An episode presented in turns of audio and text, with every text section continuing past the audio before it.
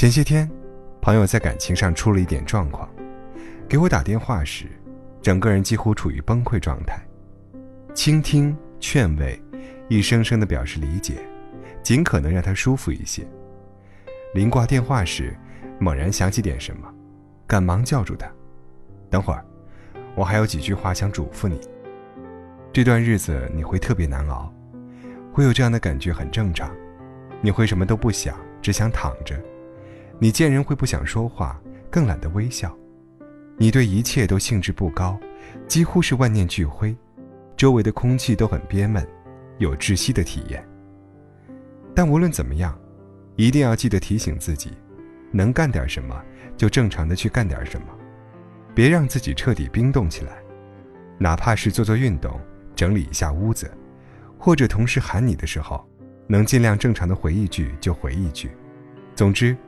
别让自己彻底停转。他有点不太理解，我知道他想问：有这个必要吗？我都经历这么大的事儿了，何不给自己一个颓废的机会？一阵子就行，什么都彻底放掉不干。我过了这个坎儿，再振作起来呗。我是经历过这种体验的，于是我说：有这个必要。读小学三年级时。家里买了第一辆自行车，新奇激动，特别想学。一般孩子学骑车都有父亲在后座的位置把着扶着，以免孩子中途惊慌摔个膝盖破皮。当时在乡间的崎岖小路上学车时，我的父亲也在身后，但只是叮嘱了一些方法，就不怎么管我了。父亲说：“待会儿骑上去，两脚要记得蹬脚蹬子。”什么都能忘，就这个别忘。车头歪了，两只脚要继续蹬；心里害怕了，两脚还是要继续蹬；颠簸了，不稳了，两脚还是要蹬。总而言之，别管出现什么情况，脑子一片空白，两只脚也要蹬，千万不能停。坦白讲，父亲上面所说的各种状况，我一个没落，全中了。屁股刚往车座上一拱，车把就开始不听使唤，像倔强的黄牛吃了摇头丸。我几乎就要失控，想跳下来重来，只听父亲在身后一声大喊：“继续蹬啊！”一咬牙，一闭眼，卯足了劲儿一发力，我和车荡出去好远，上路了。短短的几百米很慢，手臂是僵的。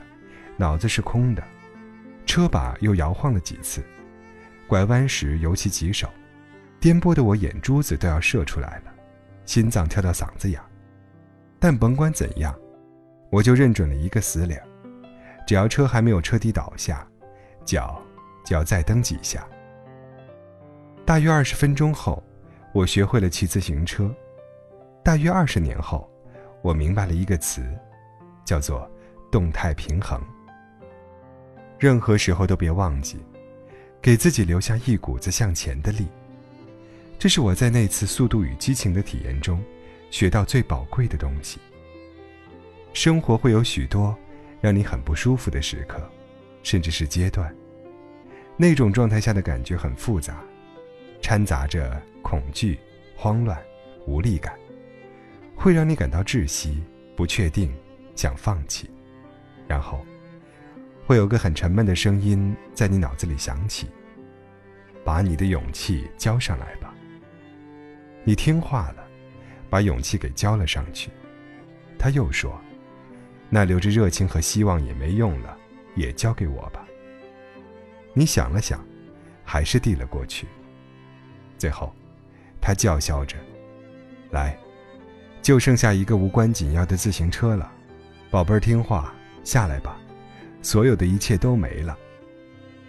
不行，哪怕你暂时失去了勇气和热情，自行车也不能交，你还是要蹬，哪怕很慢，也要蹬，哪怕想哭，也要边蹬边哭，因为它是让你甩掉黑暗，唯一靠得住的东西。不蹬，你就倒了，倒了，再想起来就费劲了。你越往前走，就越会感受到各种各样的苦楚与煎熬。他们必然存在，且不会自己从你身上迈过去，而是只等着你去迈。迈的时候，步伐沉重，肌肉酸疼，没人安慰。无数可爱的人在终点等着你，但在那之前，你只有自己陪着自己。苦楚与煎熬，他们的可怕之处，并不在于摧毁你的情绪，而是一点点的。蚕食你的行动力，他们催眠、谈判、威胁，穷尽各种手段，就是为了套走你最后的，也是最有用的、最珍贵的那一点点向前的力量。别让他们轻易得逞，哪怕在你最沮丧的时候，你也仍然能够做出许多小小的，但仍有意义的事情。失恋时。再怎么难受，同事给你打电话说：“感谢你前几天帮他整理文件。”你仍可以豪爽的回一句：“不客气。”失业的时候，再怎么绝望，你也可以左手拿着五块钱一个的馅饼，右手操纵鼠标，一点点的完善自己的简历。当那些大大小小的不开心的事情干扰到你，你要记住，心里怎么沮丧都行，就是手脚不能停。跑啊，跑啊，跑着跑着，就会看见光亮了。